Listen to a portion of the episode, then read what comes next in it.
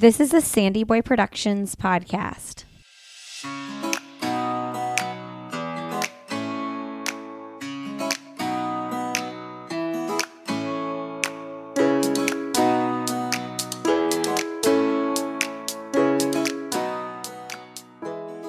Hey everybody, welcome to Why Is Everyone Yelling with Lindsay Hine.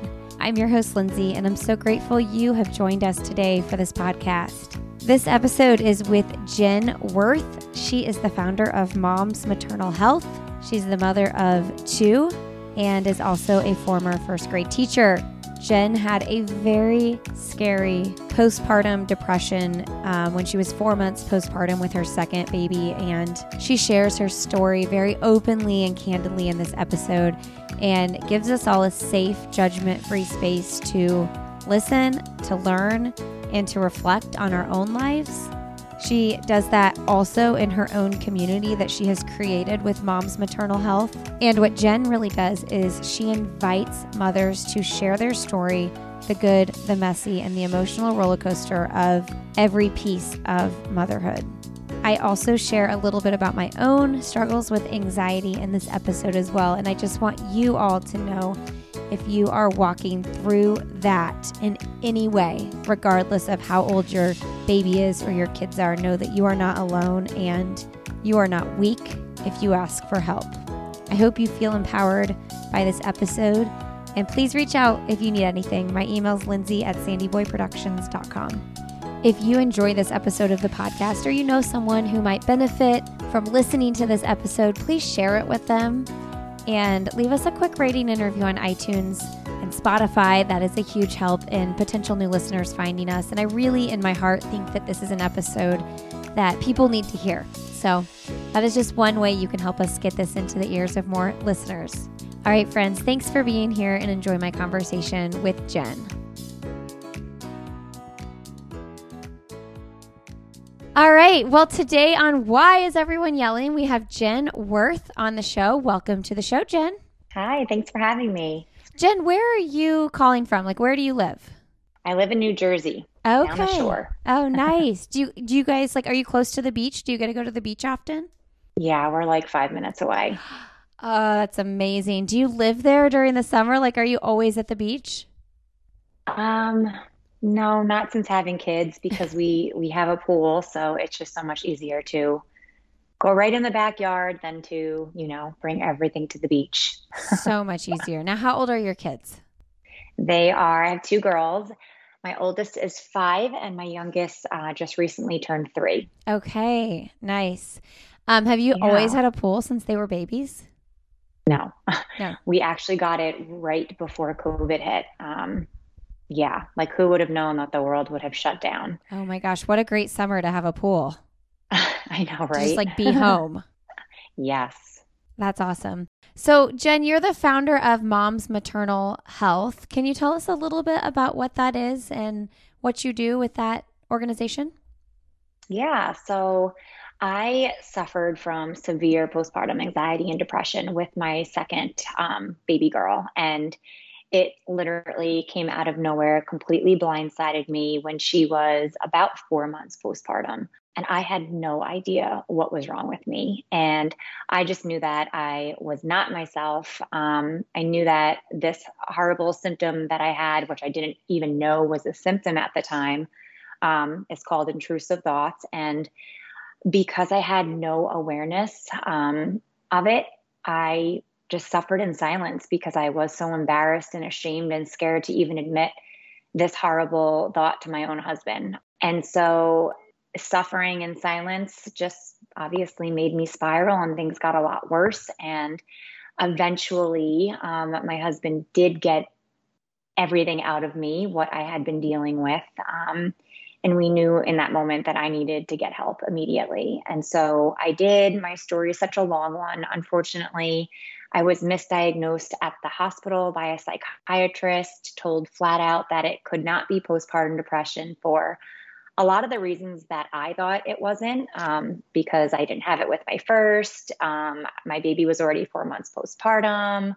Um, I don't have a history of depression. The list goes on. And then my husband knew in his heart there was something wrong with me. And so he just kept continuing to call and advocate for me. And he found this incredible center that's twenty minutes from my house that I never knew existed. And they set me up with a therapist and a doctor. Um, and yeah, I was suffering from textbook postpartum anxiety, which then led to a deep, dark depression because I didn't have any answers. Um, and then that really started my healing. And I promised myself that once I did heal, that I was going to share my story because I needed someone. I needed answers and validation. And, and I wasn't getting that from the healthcare system, um, or even my O B. So that's how my page, Mom's Maternal Health on Instagram, started. And I just, I was so taken aback by how many people could relate that were either suffering or had in the past that were dismissed. Um, new moms that had no awareness of these different mood and anxiety disorders, because it's not just postpartum depression anymore, and all of the real symptoms that um, or how it could like look like on someone. And so, yeah, that's kind of how how it all started. Um, I've just become so passionate about maternal mental health because truly I believe that if I had more awareness and education, that I would not have suffered in silence, that I would have gotten help right away. And that is truly what I want for, you know, expecting and new moms, um, even moms, you know, like yourself. You have more than one, and it, it doesn't matter how many children you have, whether you've suffered in the past, it truly does not discriminate. And I think that, you know, oftentimes we think that's not going to happen to us um, until it does. Or if it doesn't happen to you, it might happen to somebody close to you. And then you're able to, you know, provide help and support to them. So yeah, that's really how my, my page came to be. Yeah. And, and you also think if you're aware of it, I feel like if you think that you like, you're looking for all those things that it won't happen to you. And if you're like aware to pay attention that it won't happen to you, I feel like that's a common misconception as well. Like, I know I need to be on top of this, but, yes. but you can't, you can't totally stop the train. Um, what about your husband though? Like, I'm so curious about his advocacy for you and how he knew in his heart, like he needed to do something and he, he needed to take control rather than assuming you're going to take control yourself of, you know, because a lot of times with mental health, people are like, you got to get a hold of this. You got to call a doctor, and you needed someone to do that for you.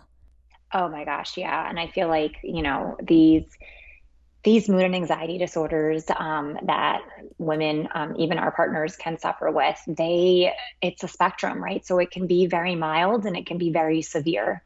Um, and so what I was dealing with was very severe, and nobody knew but me. And I hid it very well behind this big smile. How'd you do that? And, um, oh, I don't know. Yeah. I just feel like that's, that's society, right? Like mm-hmm. we have to make it look like everything's fine and great. And I got this. And I look at pictures and I have the biggest smile on my face. Mm-hmm. We look like the most perfect family in our matching clothes. Mm-hmm. And only I know the depths of the depression that was going on and these horrible thoughts. Um, so as far as my husband, um, all I kept saying was, I don't feel like myself. I don't know what's wrong with me, but I don't feel like myself. This is the worst feeling. And I look back now, and when someone tells you they don't feel like themselves, that's a red flag. That is them seeking help, but they can't just ask you for help because that's really hard, right? Um, and yeah, when somebody's suffering, I mean, even mildly, especially when you're a new mom, it's hard to advocate for yourself. It's hard to look for support. It's hard to look for a local therapist because it all takes time and energy. Mm-hmm. And we don't have that as new moms, right? We don't have time. Um, and if we do have time, there's other things that we're going to be putting first, and we don't have the energy, especially if you're suffering. And so I just like all of a sudden started having these, what I did not know at the time was avoidance behaviors. I was all of a sudden afraid to be home alone with my baby because I was avoiding this horrible thought that kept coming at me. So, um, again, like so many red flags, uh, and my husband didn't know that, but you know, when one morning he was getting ready to go to the gym, and Um, eventually this anxiety prevented me from sleeping at night, which then made the anxiety so much worse. And I just, I remember waking up and I said to him, like, I don't feel comfortable with you going to the gym. Like, mm-hmm. I don't know what's wrong with me, but I just, I don't want you to go to the gym. Um, and he, I do not know what ever made him ask me this question, but he asked me a question that, that quite literally saved my life. Um, mm-hmm. And it's like, it's a question that, you know, sometimes you have to get comfortable asking something uncomfortable. Um, because that truly, in that moment, we knew I needed to get help immediately. And I am so thankful that he, he did ask me that, because like you said, so many times our partners, I don't think they don't understand what we're going through, or they don't know how to help.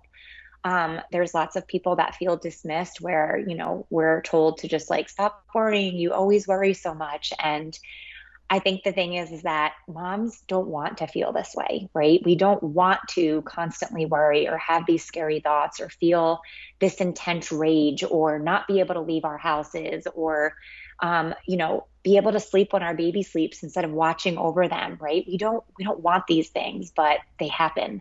Um, and so, yeah, I feel like, you know, because he, he advocated for me during a time that I physically could not have advocated for myself, and supported me during this journey, um, as well as my family. I feel like I, I did heal a lot quicker. Um, but I will tell you, like, it was hard work, and, and all of these mood and anxiety disorders, they are temporary, they are treatable. It will not be like this forever. Mm. However, you do need to put in that work, um, and find that support and those resources. And everybody's healing journey can look very different, right? Um, but I do think that, you know, getting that, that help and support is very much necessary. Did you do an outpatient program, or did you go inpatient? I went inpatient. Really? Yeah. How long and, were you there for? Um, I want to say it was... Um, I think it was like three days because I went on a Saturday, and the doctors do not work over the weekend there. Um, so I had like no answers at all. And I mean, it's just, it's, it's very sad, the gap that we have, um, in healthcare, in mental health, because how do I share everything with them? Like, I was very willing to share everything and every thought that I had, Um, because I wanted help. I wanted answers. I wanted to get me back. My babies deserved me back. Right. And I just kept saying, like, how am I sharing all of this with you? And you're just completely like dismissing me, like mm-hmm. telling me, discharging me with no diagnosis, nothing. Um, I had no answers. And I left that hospital feeling crazier than I did when I went in. And that's really sad. And It it scares me for that mom that doesn't have a center like I went to, or doesn't have the support of their partner or family members. And it scares me to think, what would have happened if my husband just like took that as an answer, and I would have went home that day, um, as opposed to going to this center and sharing the whole thing again, mm-hmm. and then flat out diagnosing me right there. Um, it's really, really scary. And my story is what happens, unfortunately, to so many women. Well, and it's exhausting to like rehash everything. Like, you just did that at the hospital, and to think I'm going to have to go through all of this all over again with someone new. That's so hard. Yeah. So, you know, I've gone to the doctor postpartum um, with severe anxiety, and they always want to give me like an S S R I think that's what they're called, like an antidepressant. S S R I, yeah. S S R I. And I've been prescribed it a couple times, and I've always chickened out taking it because I'm like afraid it'll make my stomach hurt, or afraid like it'll make mm-hmm. me feel even crazier. And um, then the anxiety passes and I get normal again. And then I get anxiety. Like, I actually last week just had a really bad bout of anxiety for like seven days. And I've like yeah. woke up yesterday feeling like I've just like came out of this like total haze. Like, I'm like, I feel like this me again. Like, I feel like Lindsay. And last week I was, I, yeah. I actually, as you were telling that story, I was like, literally like three days last week, I told my husband, like, I don't even feel like myself right now. Like, I feel like I'm outside of my own body, which is like such a weird feeling. And yeah. he just cannot understand it. Um, mm-hmm. All that to say, I probably in the long term, I do need to get some sort of cognitive behavioral therapy going, but I don't want yeah. to, because like, it's like, then when you're fine, you're like, but I'm okay right now, you know? Yes. And I say this all the time. Um, that, like, I'll talk to so many moms that message me, and same thing, like they want to start therapy, but they're scared, or they have the S S R I that they know in their heart, like they need to just kind of get over that hump, but they're scared to take it. It's like you have anxiety over the anxiety medication, yeah. right? Very yeah. common. I hear it all the time. Um, and then, you know, they'll say, well, I'm not going to take it, or I'm not going to start therapy because I've had a few good days. Mm-hmm. And uh, it, it just breaks my heart, because like I say to them flat out, you deserve more than a few good days. We deserve more than a, a week of just feeling better or feeling ourselves. Like we always deserve to feel our best. Um, of course, there's going to be days where we don't, right? But we shouldn't settle for a few good days, um, especially when we know that there are things out there or someone that we can talk to that can help us, right? There's so much that plays into this. Our hormones, I will tell you, I've learned so much about my body mm. um, that when my cycle is coming or I'm ovulating, I will feel a lot of these anxiety symptoms, not nearly as bad as they were postpartum. Um, again, because I'm so aware of it now, but they're there. And I, I now have a whole toolbox of tools of how I can cope and manage when that anxiety comes at me. And that is because I, I put the work in, in with therapy. Um, and I myself did choose to go on an S S R I. I, I'm someone that doesn't take medication, you know, for a headache. It has to be really bad. Um, it was a no-brainer for me. Like I talked to the doctor, and I will say, I think that was something that was very helpful for me, is that, you know, we have in our heads what society makes us believe about this, that, antidepressants. But when I sat down and talked to the doctor and she educated me on them, it helped me make my decision. And I feel like at that point, I had no other choice. Mm. I am someone that works out. I watch my what I eat. I'm constantly outside walking. Like these things that can help your mental health, it wasn't cutting it. Like I needed something more. And so um, for me, it was a very e- easy decision, and I didn't put a timestamp on it. It was, I'm going to be on this for as long as I'm feeling good and my best. And once I get there, then we, we can approach, you know, possibly weaning if, if at all. Right. Um, I will tell you, for me, the S S R I one hundred percent saved me um, because it got me to a place where now everything I'm learning in therapy, I'm able to actually like use. Whereas prior, it's like, um, yes, therapy's so great and I love it and so validating, but you're giving me all these tools and I still can't use them because it's like fight or flight mode every time yes. I feel this intense anxiety. So I, it doesn't have to be forever. S S R Is are not addicting. Yes, there's side effects. There could be, but I mean, everything has side effects, everything. Right? And I will say, you know, just working with, with a doctor and, and getting educated on them can help you.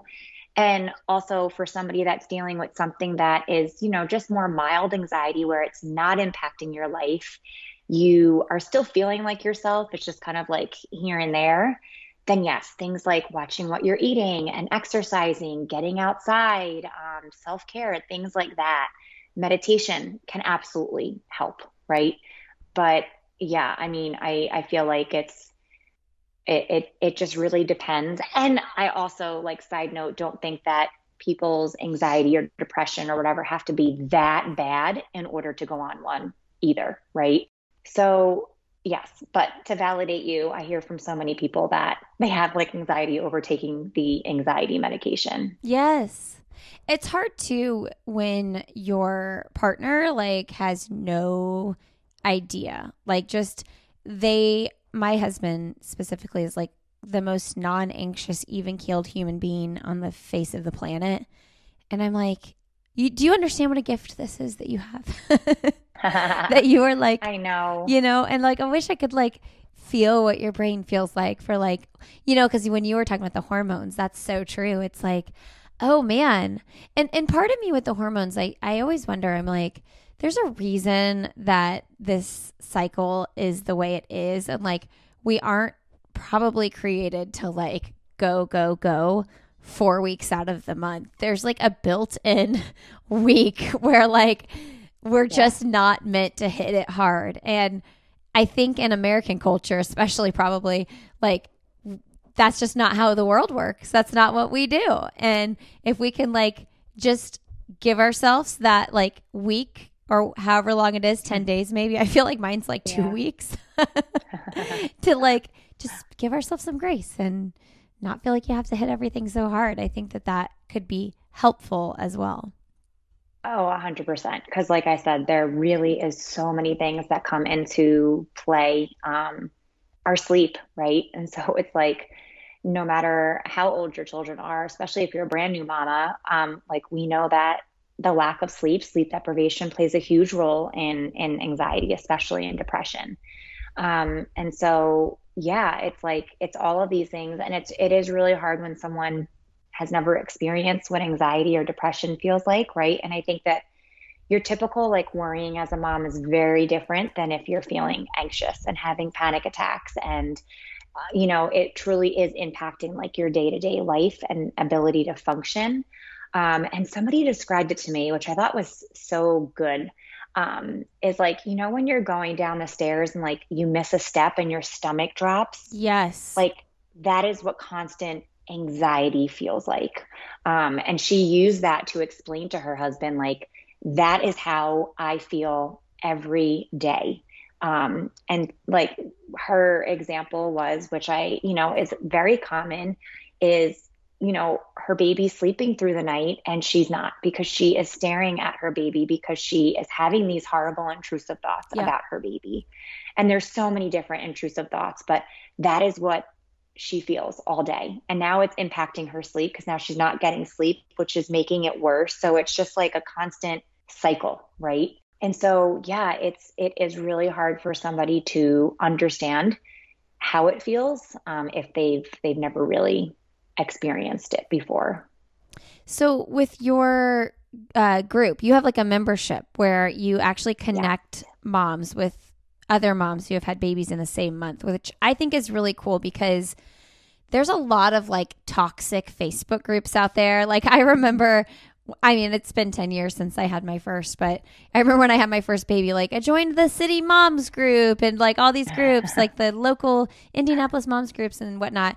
And I immediately like two months in, I was like, I got to get off the, there here. Like this yeah. is like not a positive place, you know, because people yeah, are kind of picking at so each other. Many- Oh my gosh. Yeah. And there can be just so many people in it that you kind of get lost. You um, get lost. And yeah, there could be lots of shaming and judgment and opinions. Yeah. And then you're questioning yourself. And, you know, that was my thing with starting this podcast. It's like, I never want people to walk away feeling like, oh, I'm not doing X, Y, and Z right, because they talked about this on the podcast. But for people to walk away feeling like, oh, could that strategy or that thing they talked about like help with my family? Maybe it won't, mm-hmm. but like, is that something that could be helpful, you know?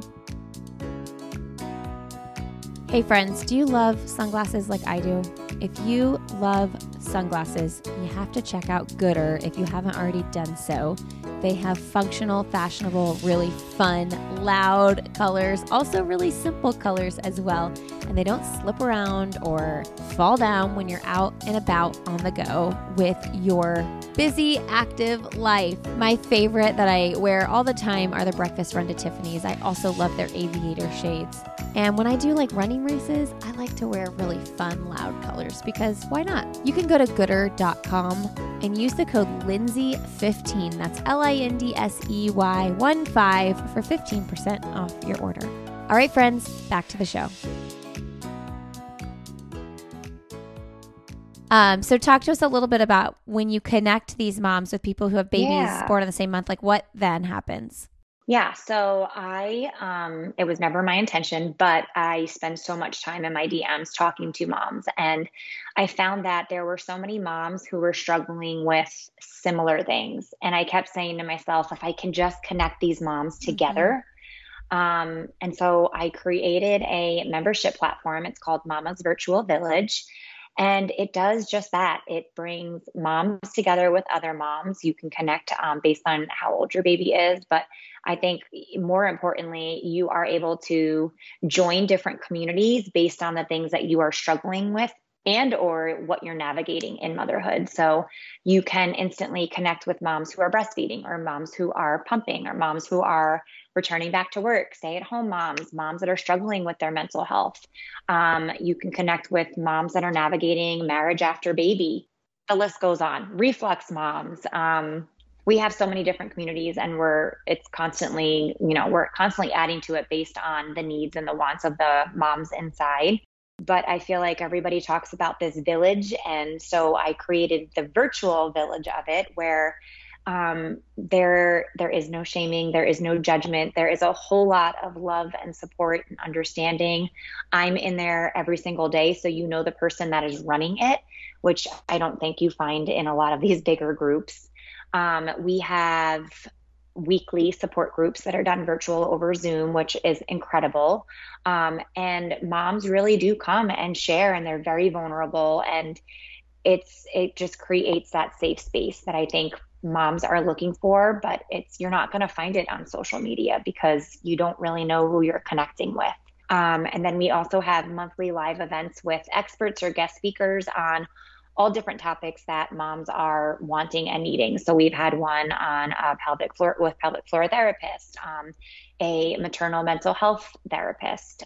We have sleep consultants on all the time. We have a sleep consultant that um, my good friend that hangs out inside there as well to kind of answer sleep questions and all of that. Um, we've had one on baby-led weaning and just like introducing purees. Um, And so it is honestly a space that I wish I had when I was a new mom. I could have used it the second time around. And even though my girls are five and three, I still find it so helpful because I'm in there venting or asking for tips or suggestions. Um, and it's just, it's, it's incredible when we all come together to, to support and encourage and cheer one another on, and just remind each other that, like, it's okay. I'm struggling there right alongside you, and we, we can get through this. Um, and so, yeah, it's, it's called Mama's Virtual Village, and it's, it's, I think ten dollars a month. It's pretty cheap.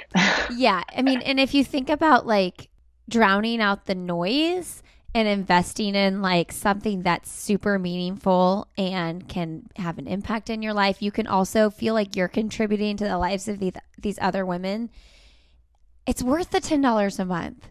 There's there's yeah. so much noise we sit around and like scroll through, and just like negativity, and it's like rid that and like be intentional with a community. And I, I do think people are starting to realize that, you know, like social media, this all has been around for long enough that mm-hmm. and we're like mature enough adults that we know when we're going down rabbit holes. But I do think you still have to really be intentional about it.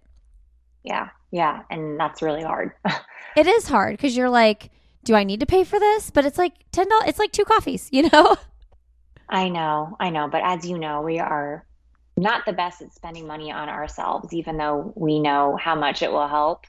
Um, because then, you know, you can also go down the rabbit hole of Google, which is just as bad. Totally.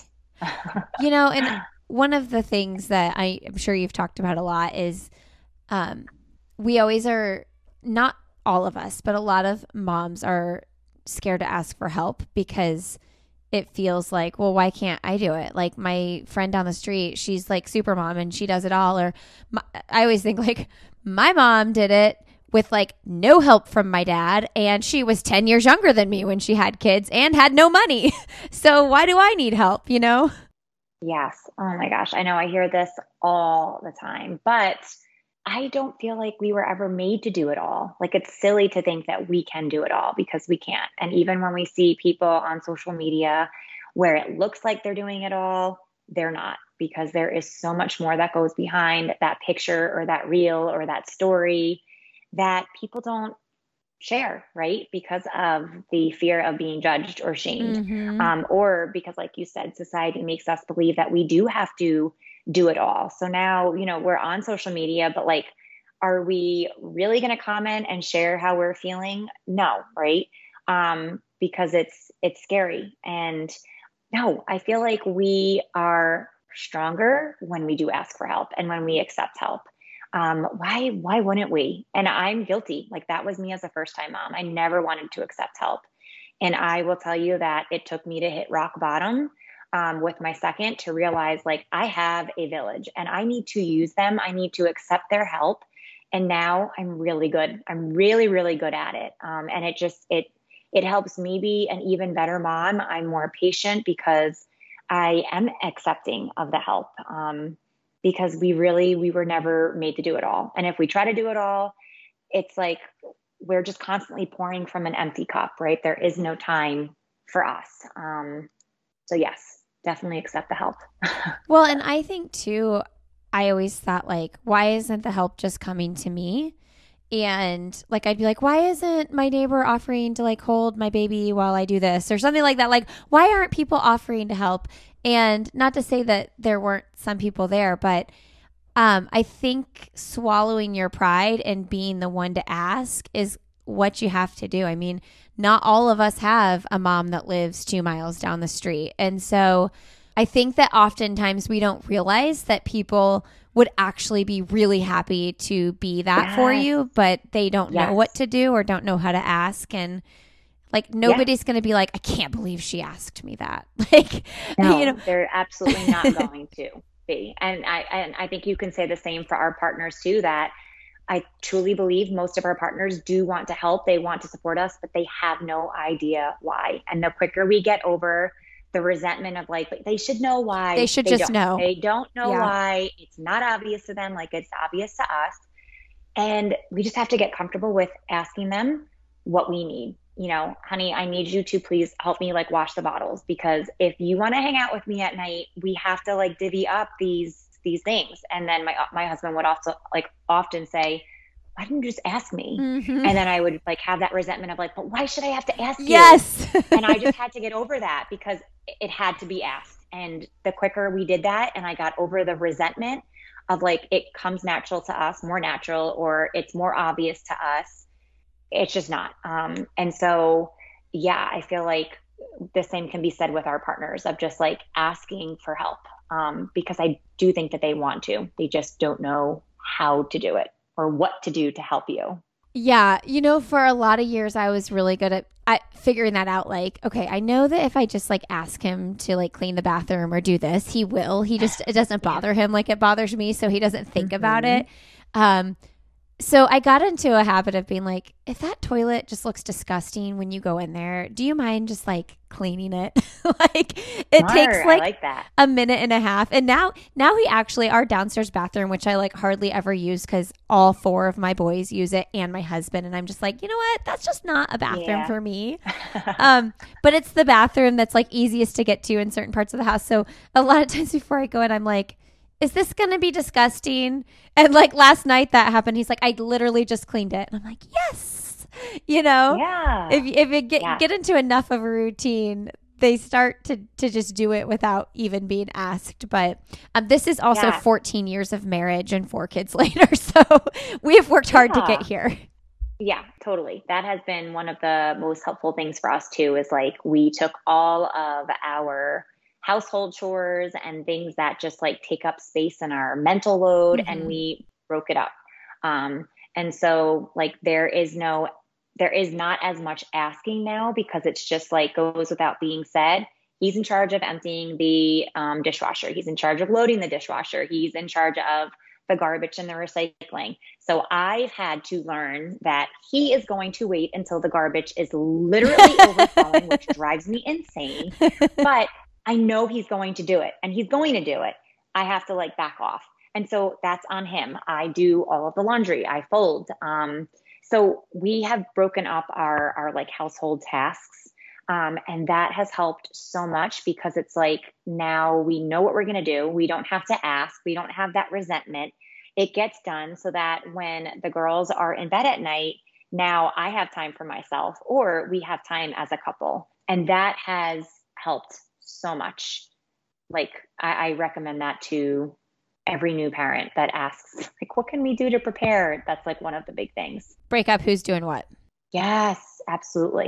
It's like, we call it like our chores, our responsibilities. Yeah. When, by the time we got to our last two kids, um, we really had a pretty good system down with, with nighttime too. I didn't breastfeed my last babies. And so that makes it a little bit easier when your boobs aren't like yeah. filling up. And like, mm-hmm. I know a lot of moms Other are like, people well, can help you. Yeah. You're like, if your boobs are filling up anyway, you're like, well, I want to relieve myself anyway. So I'm getting up anyway. I'll just feed the yeah. baby. I totally get that. I breastfed my first. Um, but without having that as a thing for us, we would just split up nights. Like, I'm like, I'm taking tonight, he's taking tomorrow night. And one of us yeah. would like, I know this is like, you know, you want to sleep in the same bed, whatever. One of us would just like sleep downstairs with the baby for like, you know, we'd just do when they were newborns. And yeah, just when we knew, like when I just knew it wasn't my night, it helped me so much to just like, totally. okay, like I'm off the hook all night. I just got to be in my bed, you know? And um, yeah. I think a lot of moms might feel like they're not being enough by doing that, by like splitting it up like that. Um, but that's not true. And it's like totally worth your mental health if your partner can do that, to, to split those nights up. Because like if your sleep deprivation, you're prioritizing your sleep. yeah. If your sleep deprivation is like throwing you off and totally making you feel crazy, you gotta give in. You gotta give in and, and yeah, have them and help no you at night. There's no reason why both of you need to be losing sleep. Right. right? Yeah. I, I think that that's so smart, and it's temporary. It's not going to be forever. Right. Um, yeah, I love that. That's such a great tip. Because also I do feel like I hear moms a lot of times say, well, they, they're going back to work, so they need to sleep. And I'm like, you know what? Like, you need to sleep too. And like yeah. you being home by yourself with this baby all day, yeah, you might get to lay down and nap when they nap. But if you're not doing those things, if you're not able, because I was never able to nap when my newborns napped. I just couldn't do it. Wow. And if you're feeling crazy and, you know, because you're not getting the sleep, ask for help, because, oh, it's just a downward, downward yeah, spiral. Yeah, and I hear this from stay-at-home moms all the time. Like, this is like a conversation that the moms have in my support group community all the time, where like society makes us believe that if we are not working outside the home, that we have to do yep. this all. So yep. like, how dare we ask our partners if they can do this because they're working? And no. Because being a stay-at-home mom is a job, yep. right? It's yep. a job that we do for free. We have no vacation, like no lunch break, nothing. It is having a taste of being a stay-at-home mom. And when I was a former teacher, I will tell you that being a stay-at-home mom was way harder than teaching twenty-six first graders, um, because there is no break. And again, that's us, I think, putting these pressures on ourselves, because if we chatted about this with our partners, I truly believe our partners would be like, are you kidding me? Like, no, you need to ask me for help. Like, you are working. I don't think our partners truly think that we sit around doing nothing all day and napping.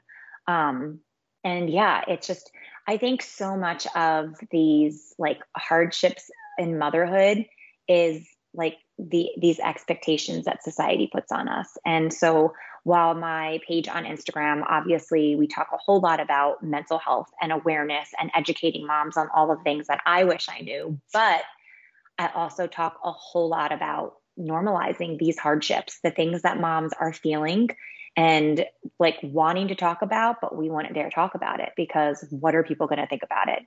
But when we do talk about it, we realize, wow, there are a whole lot of people out there that feel how I feel. And it's normal to feel this way, and it's common to feel this way. And it doesn't mean that I'm a bad mom or I'm any less of a mom, or that, you know, my neighbor down the road is doing better than me because she loves being a stay-at-home mm-hmm. mom. Well, I will tell you, I'm not a good stay-at-home mom. It is not for me. I enjoy working, and I'm a really, really good mom, and I love my kids, but I personally, I need that break. That makes me a better mom. And that's really hard for someone to say, right? Someone on Instagram is not going to say, I could never be a stay-at-home mom. Like, it's just not easy because society makes us believe that's what we should be doing, right? Um, and um, we can say that about so many different things in, in motherhood. Um, another like post that I've posted several times that so many people can relate to is mom's not enjoying the newborn stage. Mm-hmm. And we're not going to say that because people, we think people are going to be like, what do you mean? You're not grateful to have your baby? Like, how do you not love the yeah. newborn stage? No, it's very common that people do not enjoy the newborn stage. And that's okay, right? It doesn't mean that we don't want to be a mom or that we're not grateful. It, we are allowed to have feelings. And it's just a shame that um, in today's society and on social media, we're not able to voice them. And so that's another reason why I love my private community, because we talk about all of that um, in a very like nice way and supportive way. And there's moms in there that love being a stay-at-home mom. And there's moms in there that could never in a million years be a stay-at-home mom, nor want that. And like, they're very close, right? We can support one another without feeling like we have to judge or shame someone. Hey everybody, I want to tell you real quick about Hello Skincare.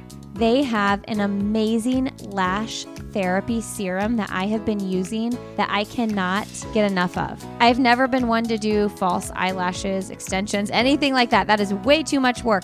And I actually always kind of rolled my eyes at these serums thinking, yeah, right, do they really work? But I started using Lash Therapy by Hello Skincare, and after like two weeks' time, I noticed a huge difference in my lash length and the fullness. I just apply it nightly, and it moisturizes and helps with damaged hairs and maximizes the appearance of lash volume with each growth cycle. So they say you'll see big results in sixty days, but I say you see it even sooner.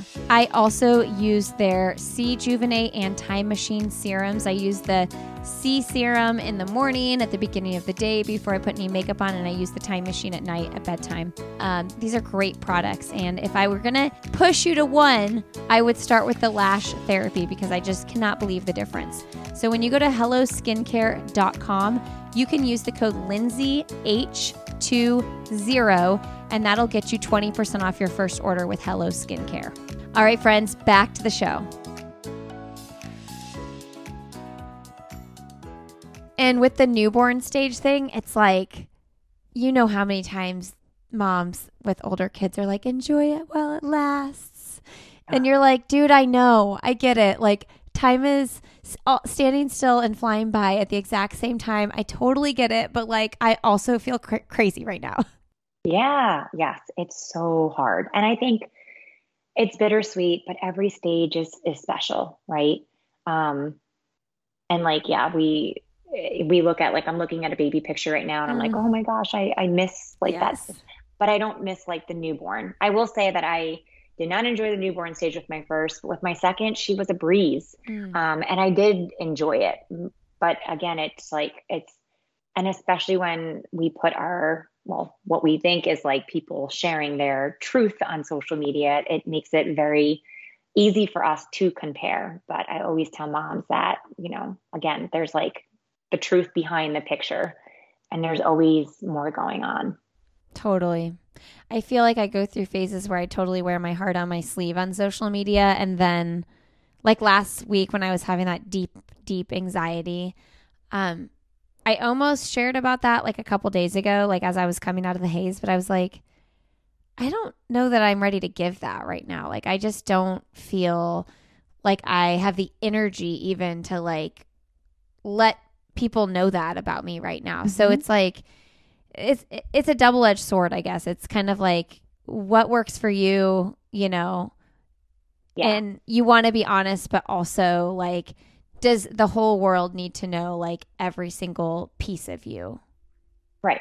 And the answer is no. And only you will know if you're ready. But that's also part of being like on social media and being like a content creator. Totally. Um, I will say that like there are times where I don't share stuff like that. And there are times where I do. And I cannot even tell you how many times people will message me. It always helps somebody.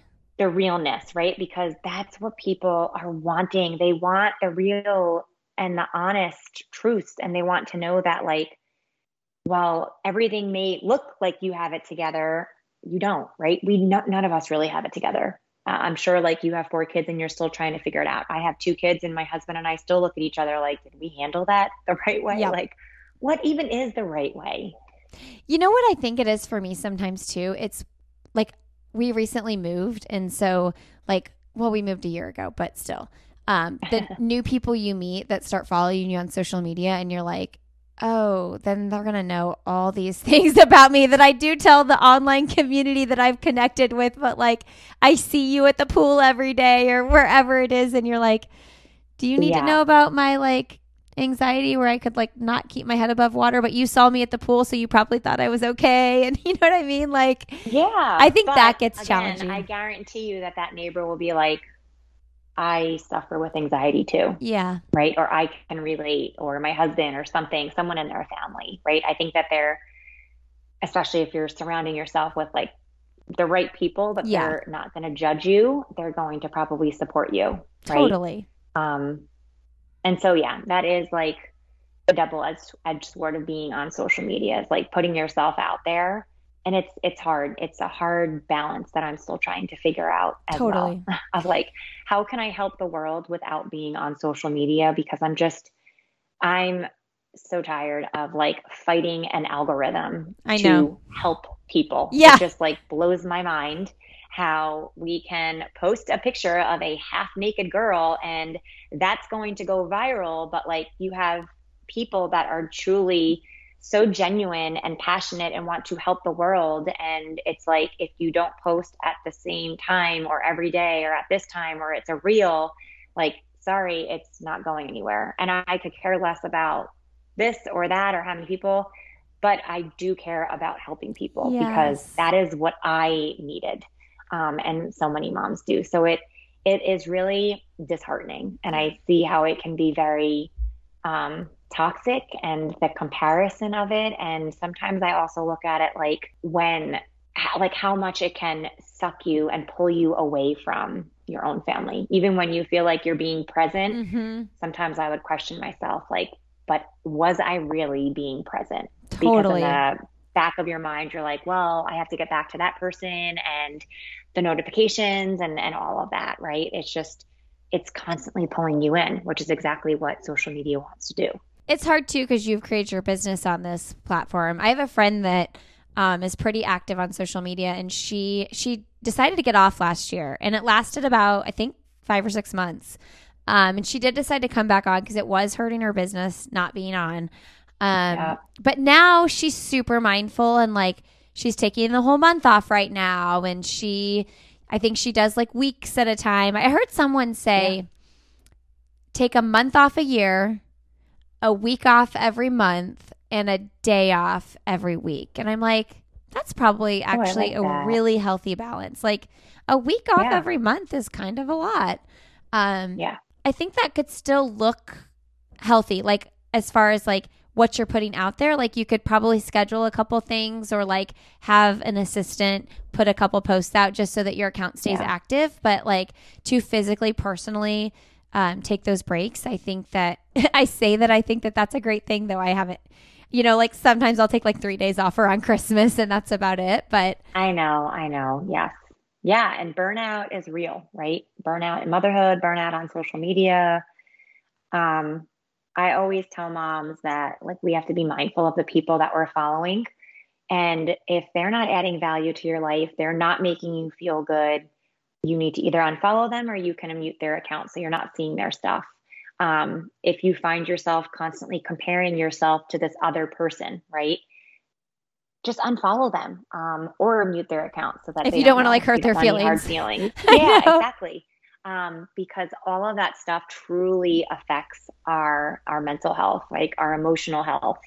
And we want, I know that when I look at my feed, like I want it to be things that are uplifting, people that make me feel good, people that don't make me feel like I'm not doing a good enough job. Or, um, like, you know, for instance, like if you're a formula feeding mom, if you're following accounts mm. that are just breastfeeding, which there are some amazing ones out there, but then there are also ones that they're not for formula mm-hmm. feeding. Well, those are not the people that you want to follow because they're going to make you feel less than, and you never should feel less than. So we always, at the end of the day, have control over like the content that we, we are viewing on social media. Right. I always think that too. I always think like, should I just start afresh? Like unfollow everything and then just like really curate what I want it to be. But I get hung up on hurt feelings because I'm like, I don't want anybody to think I did that because like I don't like them. I just like, you know, but like there there's something refreshing about thinking of starting at zero and literally getting to, other than the sponsored things that Instagram puts in, but like literally getting to curate like a very yeah. specific feed. Yeah. And our lives change, so too our interests. Totally. Right? Like you've got people on there that you've been following for like ten years. Yeah. Yeah, exactly. Um, yep. Okay. Well, we always wrap up here with the end of podcast questions. So what's something professionally or personally you'd like to do that you haven't done yet? Okay. So I have this big dream um, of getting more awareness and education inside of O B and pediatric um, offices. So that is where obviously lots of mamas are. We are constantly there when we are pregnant. So um, I have this dream of getting like real education and awareness um, inside there, what we're not getting from majority of our O Bs, um, more than just like a paper being passed out to us on just postpartum depression when we know it can be so much more. Um, and then just kind of like also including resources for people as well. Cause I feel like it's, it needs to come from like the bottom up. Oh, totally. Yeah. I mean, what, like our O Bs, I mean this in the nicest way, they don't have time. Like, you're in there for a twenty minute appointment. They themselves aren't really educated yeah. on these mood disorders. A lot of them will just talk about postpartum depression. Um, and that's it. It's like, yeah, you're seen for ten minutes, fifteen minutes, and then they're on to the next person. And it can be scary to open up to your O B if you don't have that trust factor there. Right.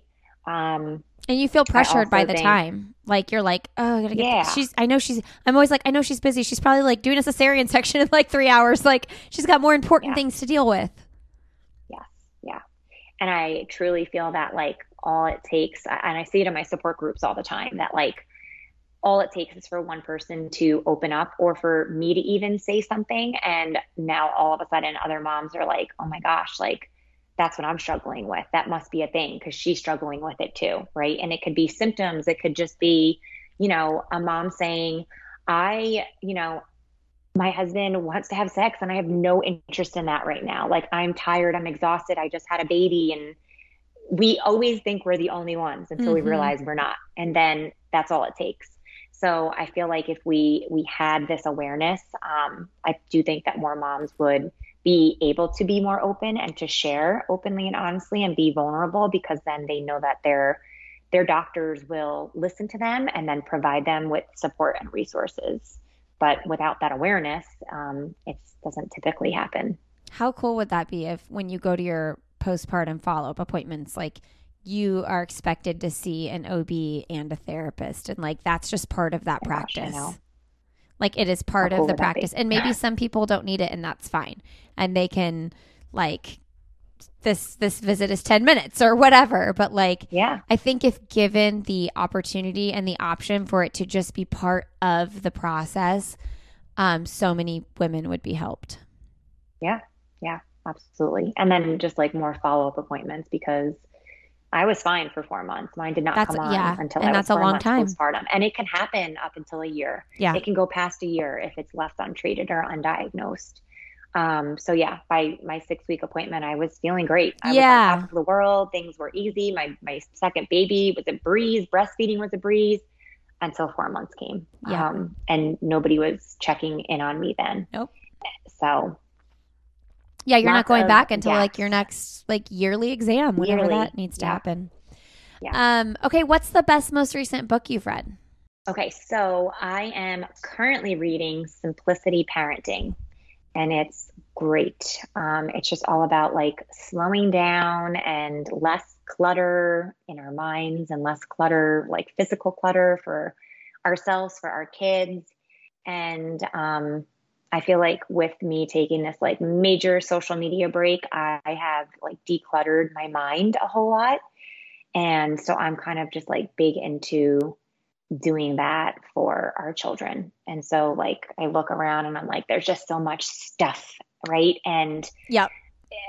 it's very overwhelming for me. So I would imagine it's overwhelming for my children. And um, yeah, it's just, it's all very interesting. Yeah. So it's called Simplicity Parenting. I love that. My favorite thing to do is get rid of things. It's like, yeah, I'm a big donator. I just donated oh, a bunch this morning. I actually have a bunch of stuff in the trunk. It's like, how long will that stay in my trunk? I know it yeah. needs to go somewhere. It's like my favorite thing to do. Um, what is a kid's book you recommend? So we have this book called Different is Awesome. Um, and I am a former first grade teacher. So I love finding books that will teach topics that are really difficult to talk about, right? Um, so it's called Different is Awesome, and it is about a little boy that was born with a limb indifference. So he has one arm. And so it just talks about how, you know, he looks different on the outside and how we can embrace people being different. And he's in a classroom and he makes us realize that everybody in his classroom is different, that this child has blonde hair, that that boy has blue hair, this boy wears glasses, this boy is short, this girl's tall, and how we really are all different and that different is awesome. Um, and so it just talks about, like, it lends itself nicely to talk to your children about, you know, when we're out, you may notice that someone looks different, right? Um, they could have been born that way, or maybe something happened, but we don't, we don't need to stare at them, right? They don't like being stared at, but a lot of them do encourage you to ask them, like, what happened to your arm, right? Because again, that's that education and awareness. And I think that it's these hard topics that we need to talk about. And I prefer that it comes from me rather than my children learning it from someone else or learning it from classmates. Um, and so I will tell you that because we read this book often, um, we, when we are out, my, my oldest will say, like, oh, mommy, look, like that boy's different. Um, and it's not in a, in a cruel way at all. It's just that she realizes that he may have been born different and it's over and done with. Like, she doesn't stare at him. Um, sometimes she'll say, like, you know, what do you think happened? And, um, it's just, it's a great book to, to teach that everyone around us, including ourselves, like, we were all born unique and different, and that it's, it's awesome. I love that. That sounds so good. Um, what's a trip or a place that you go with your family that you would recommend? Okay, so this is a major splurge, I will tell you, but we mm-hmm. have gone to Disney, and we found out about these, like, private tour guides. Game changer. And so I will say, very expensive. However, we went with our family, my parents, and then my brother. So it was like three families that split it. And they take you to every ride, front of the line, no lines. Oh, and we we did like all the parks, like two parks in a day, I should say. And we had them for a day, like, worth every penny. It was so cool to experience Disney like that, to be able to go on all of these awesome rides without waiting in line for, for all this time and being on your phone to get to, like, the next thing. Uh-huh. And total splurge, but it, it's like, if you do it once and you can save up, or you can, like, go with other families and share it, it's, it was incredible. That sounds awesome, because honestly, yeah. Disney to me, I'm like, this is too much work. It's not a vacation at all. Yeah. This is too much work. But going like this, like, It's, it was, it's so cool. And uh, I never even knew it existed. Yeah. I've never heard of that. That's awesome. I guess, yeah. I guess almost anything exists if you're willing to pay for it, right? Yeah, absolutely. I agree. Um, okay. What is your last message to send with our audience? Okay. So, um, I would say I have two. So if there are any expecting mamas, um, I would say to prepare for yourself more postpartum than you prepare for your baby, mm. unlike majority of us. Mm-hmm. um, and then I would say for current moms, no matter how old your children are, um, we talked about this before, but to truly ask for help when we need it and to accept help. Um, and it could be from family, it could be from your neighbors, it could be from a stranger saying, like, do you want me to hold that door for you while you get your stroller inside? Yes. The answer needs to be yes. Um, yeah, those are my, my two big things. Thank you so much, Jenn. This has been wonderful. Yeah. Thanks so much for having me. This was great. All right, friends, thank you so much for being here today. You can find Jen on Instagram. She is Mom's Maternal Health on Instagram. And you should also go ahead and go check out her website as well. Um, look into her support group if that's something that you're interested in. mama village dot moms maternal health dot com. Friends, I'd love to connect with you on Instagram. This podcast is Why Is Everyone Yelling on Instagram? And personally, my Instagram is Lindsay Hine six two six. You can also find me on Twitter at Lindsay Hine. If there's anybody that you'd love to hear on this podcast, send me an email, Lindsay at sandy boy productions dot com. Thank you to Goodr for supporting this episode. Go to goodr dot com and use the code Lindsay fifteen, L I N D S E Y one five, for fifteen percent off your order. If you are looking for some wonderful therapy for your eyelashes, go to hello skincare dot com and use the code Lindsay H twenty for twenty percent off your first order. Thank you for being here. Have a great rest of your day. Ask for help if you need it. Somebody will be there to help you. I promise you that. We are grateful for you, and we will see you next week on Why Is Everyone Yelling?